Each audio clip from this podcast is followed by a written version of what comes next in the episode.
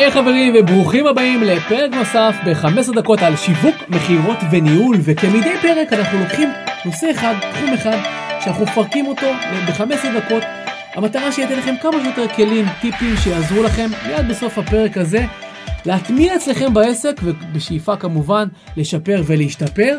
והיום אנחנו הולכים לדבר על אחד הנושאים אולי הבוערים ואני לשאול אתכם שאלה, או לענות לכם יותר נכון על שאלה שהיא קצת מוזרה, האם כדאי לפתוח עסק בישראל? אני בטוח שאם אתם uh, בעלי עסקים שכבר שואלים ותיקים, אז uh, מדי פעם ככה עולה לכם שאלה ככה בשקט, בלי שאתם שואלים אף אחד ובלי שאתם משתפים אף אחד, האם כדאי לי בכלל להישאר עם העסק הזה? האם כדאי לי לסגור אותו? האם כדאי לי אולי למכור אותו? אולי כדאי לי לחזור להיות שכיר? אולי אפילו כדאי לי להיות שכיר אצל המתחרה שלי? ואני פוגש לא מעט בעלי עסקים ששואלים את עצמם את השאלה הזאתי, בין אם זה אחרי כישלון מסוים או חוסר הצלחה, או בין אם זה אחרי תקופה קשה, או בכלל, אנשים ששואלים, האם שווה לי כל הדבר הזה, כל הסיכון הזה, כל היום יום שאני בעצם אה, משקיע? ובין אם אתם כרגע לפני פתיחת עסק חדש ואתם שואלים אם בכלל זה נכון וכדאי. אז בואו נענה על השאלה הזאת בפרק הזה, ובואו נתחיל קודם כל מקצת ככה מספרים וקצת סטטיסטיקה. אז בנתונים בעשר שנים האחרונות, לפי הלשכה המרכזית לסטטיסטיקה, אנחנו מבינים ש-45 אלף עסקים בישראל נסגרים מדי שנה. חברים, אתם מבינים את הנתון המטורף הזה? אם נכמת את זה, ואם נפרוט את זה לשבועות, זה אומר ש-800 עסקים נסגרים מדי שבוע. תבינו את הנתון העגום הזה. ואם אנחנו כבר מתבססים על המספרים, אז אנחנו אומרים שהתשובה היא חד משמעית לא. כי אם כל כך הרבה עסקים נסגרים, אנחנו מבינים שכנראה לא קל להצליח. אבל לא באתי לפה לבאס אתכם, באתי לפה להראות לכם האם זה נכון, ואם כן אז איך. אז אנחנו כבר מסכימים ומבינים שלפתוח עסק, ובכלל להיות עצמאי, יש לזה יתרונות וחסרונות. אה, הרבה פעמים אנשים באים אליי ואומרים לי, תקשיב, מה, מה אתה אומר, כדאי לפתוח עסק או לא כדאי לפתוח עסק? אה, מי שלא יודע, אני לפני חמש שנים הייתי שכיר, אני דווקא באתי מעולמות של מסגרות, הייתי אה, שנה קצין בצבא, ואחר כך הייתי ארבע שנים תואר במסגרת אחת, ואחר כך הייתי שמונה שנים עבדתי בחברה אחת שהתפתחתי מאיש מכירות למנכ"ל החברה. זאת אומרת, באתי ממקום מאוד מסוד... ממקומות מאוד מסודרים, ממסגרות, ממקומות שהמסלול השכיר היה מאוד מאוד ברור בהם. ולמרות זאת, היום אני נמצא במקום שאני עצמאי עם חברה גדולה, שאני בעצם ממליץ לאנשים להיות עצמאים, אבל למרות הנתון ששמעתם ממני מקודם, אני לא ממליץ לכולם. למה? כי זה לא מתאים לכולם. יש אנשים שאומרים, אתה עדיף לך להיות שכיר. ופה בפרק הזה בעצם תוכלו להבין ביחד איתי, בין אם אתם כבר בעלי עסק ובין אם אתם עדיין לא בעלי עסק, האם זה נכון לכם והאם זה מתאים לכם. אז בואו נתחיל קודם כל מהיתרונות שיש בתוך הדבר הזה, וגם נשים ליד זה את החסרונות. אז קודם כל, בואו נבין שאם אני היום עסק עצמאי, אז יש לי את הגמישות ואת העצמאות ביום יום שלי. זאת אומרת, אין לי כרגע איזשהו בוס על הראש, או איזשהו מנהל על הראש, שאני צריך לבקש ממנו אישור לעשות דברים מסוימים, או לצאת יותר מוקדם מעבודה, או לצאת לחופשה, או לעשות פעולות שאני רוצה לעשות היום בעסק. ברגע שאני עצמאי, אז אני הבוס של עצמי. אני יכול לייצר את הגמישות, אני יכול לייצר את העצמאות הזאת. עכשיו מצד אחד יש אנשים שברגע שאתה נותן להם את העצמאות ואת הגמישות, הם פורחים, ופתאום הם יוצא מהם דברים טובים, כמו שאני יכול להגיד לכם במקרה שלי. ברגע שיצאתי לעצמאות, הייתי תמיד שקדן והייתי תמיד עובד הרבה שעות, אבל פתאום התחלתי לעבוד את אותן שעות, אולי אפילו יותר, אבל לטובתי, לטובת העסק שלי, לטובת ההתפתחות שלי, ולא של מישהו אחר, זה פתאום נתן לי בוסט מטורף. לעומת זאת, יש אנשים שהגמישות והעצמאות דווקא לא טובה להם. הם צריכים שמישהו יעיר אותם בבוקר. הם צריכים שמישהו יגדיר להם את גבולות הגזרה. הם צריכים שמישהו יגיד להם מה המשימות שלהם. וזה לא אומר שהם פחות מוכשרים או פחות טובים, אבל זה האופי שלהם. ולכן הגמישות והעצמאות מצד אחד יכול להיות לחלק מהאנשים יתרון, מצד שני יכול להיות חיסרון. אתם צריכים לשאול את עצמכם, איפה זה פוגש אתכם? מה זה נותן לכם? האם זה טוב לכם או לא טוב לכם? האם זה מלחיץ אתכם? או אולי ההפך, מדרבן אתכם. הדבר השני שאנחנו צריכים לקחת בחשבון, זה את הנושא הפיננסי. כן, כן, בוא נשים את זה רגע שנייה על השולחן. השיקולים הפיננסיים הם שיקולים מאוד מאוד חשובים. למה? כי בסוף אין לכם פה ביטחון. כשאני שכיר, אני יודע שבכל עשירי לחודש אני אקבל את תלוש המשכורת ואקבל את השכר שמגיע לי. אבל כשאני עצמאי, אני מבין שאין לי שום ביטחון. שוב פעם, יש אנשים שזה יכול להלחיץ אותם, יש אנשים שזה יכול דווקא לדרבן אותם, כי הם מבינים שאין תקרת זכוכית. עכשיו, כשאני הייתי מנכ"ל של חברה גדולה, הרווחתי משכורת יפה ותנאים טובים וכל מיני דברים מסביב שבאמת אה, ככה פנפנו אותי הרבה, הרבה שנים, אבל כשיצאתי לעצמאות, כל מה שרציתי זה לשבור את תקרת הזכוכית. אמרתי, הרווחתי טוב, מעולה, עכשיו אני רוצה להרוויח יותר. וזה גרם לי דווקא לרצות יותר, לעשות יותר, להתפתח יותר, וכתוצאה מזה גם לגדול גם ברמה הפיננסית. השאלה, האם זה מלחיץ אתכם, ואז זה חיסרון מבחינתכם להיות, או להפך, כמו שקרה לי. כשאנחנו יוצאים לעצמאות, זה אחד הדברים שאנחנו צריכים לקחת בחשבון, כל הנושא הפיננסי, כשעוד לא דיברתי על כל מיני תשלומים שאני צריך להתחיל להתמודד איתם ברמה הפיננסית, שאני לא מתמודד איתם בתור שכיר, בין אם זה ביטוח לאומי ומיסים ומע"מ וכל מיני דברים כאלו וכל מיני הוצאות שאני צריך לקחת בחשבון, ולכן זה גם שיקול. עוד שיקול שאני צריך לקחת בחשבון כעצמאי, אוקיי?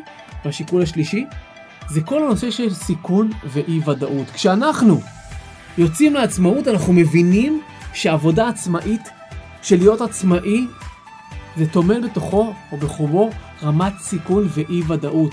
ואני צריך לדעת להתמודד עם זה.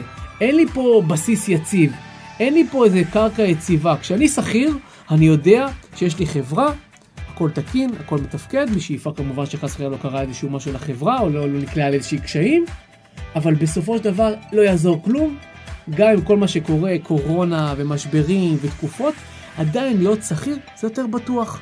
עדיין אי ודאות יותר גדולה בתור עצמאי. השאלה, האם האי ודאות הזאת גורמת לי להפך, דווקא לייצר ודאות על ידי בנייה של תוכנית עסקית, על ידי פעולות פרקטיות שיוכלו לקדם אותי, או הפוך.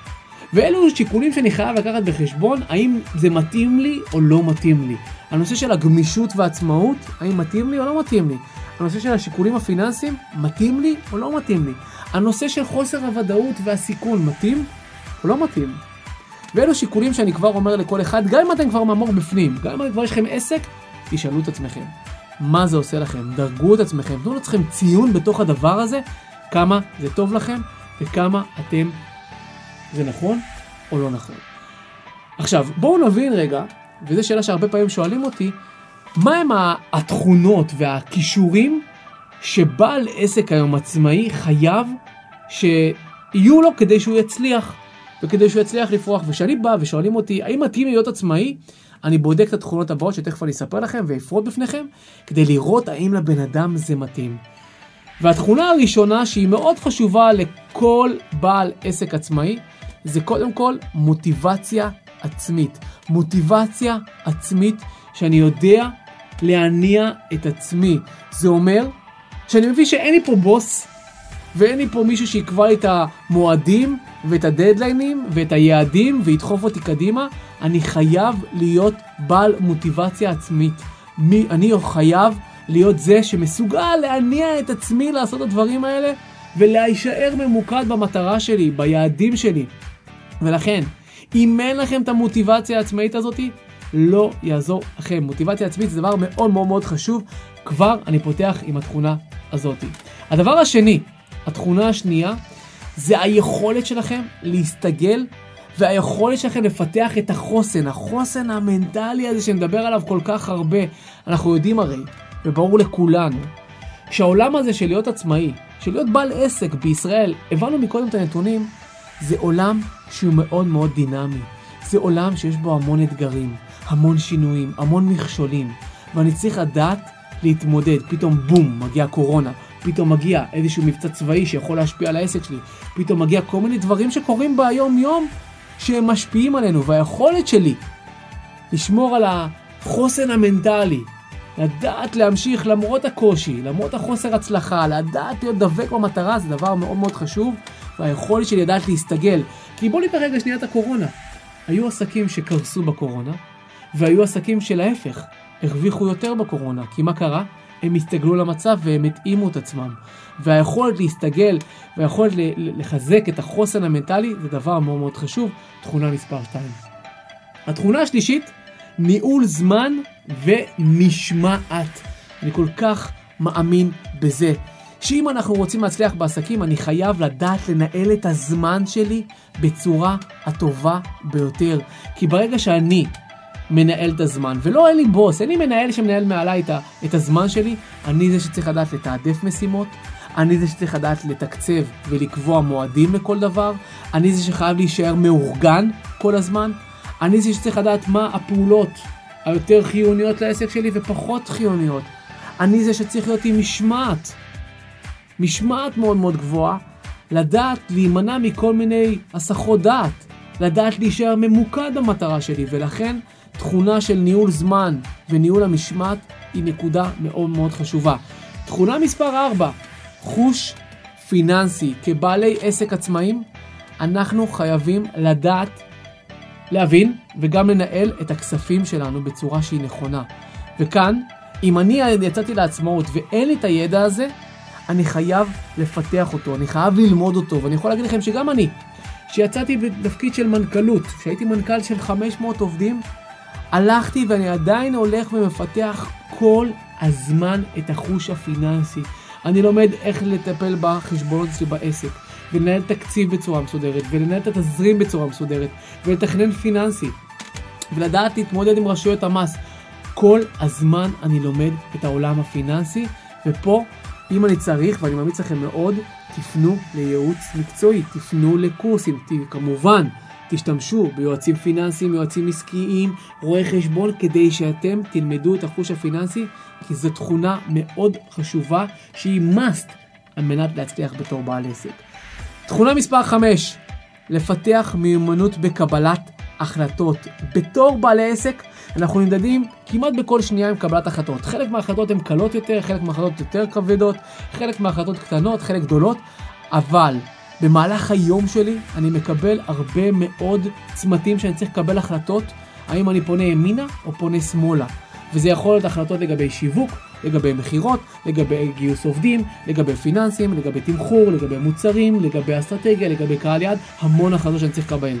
ולכן, הבעלי העסקים שבאמת מצליחים, זה אותם אנשים שיש להם כישורים בלקבל החלטות יחסית מהירות, ולדעת לקבל את ההחלטה כמובן הנכונה, ולהיות דבק במטרה ובהחלטה. לא כל פעם לשנות את ההחלטה שלי, אלא לדעת לקבל החלטות ולהתקדם הלאה. תכונה מספר 6 מתוך 10 זה לבנות רשת ומערכת יחסים. רציתי לפתוח את התכונה הזאת ולפתוח ולדבר על זה קודם כל, כי זה מה שלי עזר מאוד. כבר בהתחלה בניתי מערכת חזקה של קשרים, ואני דואג כל הזמן לטפח את הקשרים.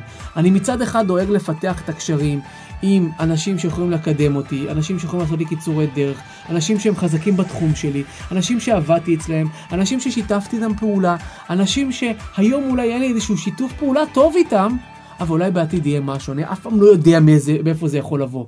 ולכן אני מצד אחד כל הזמן מטפח את זה ודואג לשמור עליהם, ודואג לקדם אותם, אפילו בפעולה הכי פשוטה.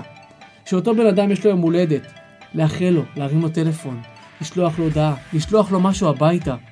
לפני חגים, חבר'ה, לפתח מערכות יחסים. ולא רק לטפח אותם, אלא גם לפתח חדשים. כי אני בסוף רוצה להגיע למערכת יחסים שבסופו של דבר תפתח לי עוד דלת. והיכולת שלי להגיע לאיזשהו כנס חדש, איזושהי קבוצה חדשה, איזשהו מקום חדש, ולדעת לדבר עם האנשים הנכונים ולפתח. עכשיו גם פה, אם אין לכם את זה כרגע זה בסדר ולגיטימי, גם לי לא היה את זה בהתחלה.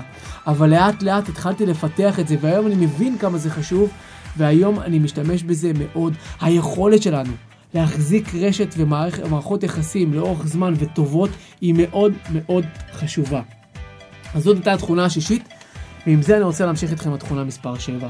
תכונה מספר 7, היכולת שלי להיות יצירתי.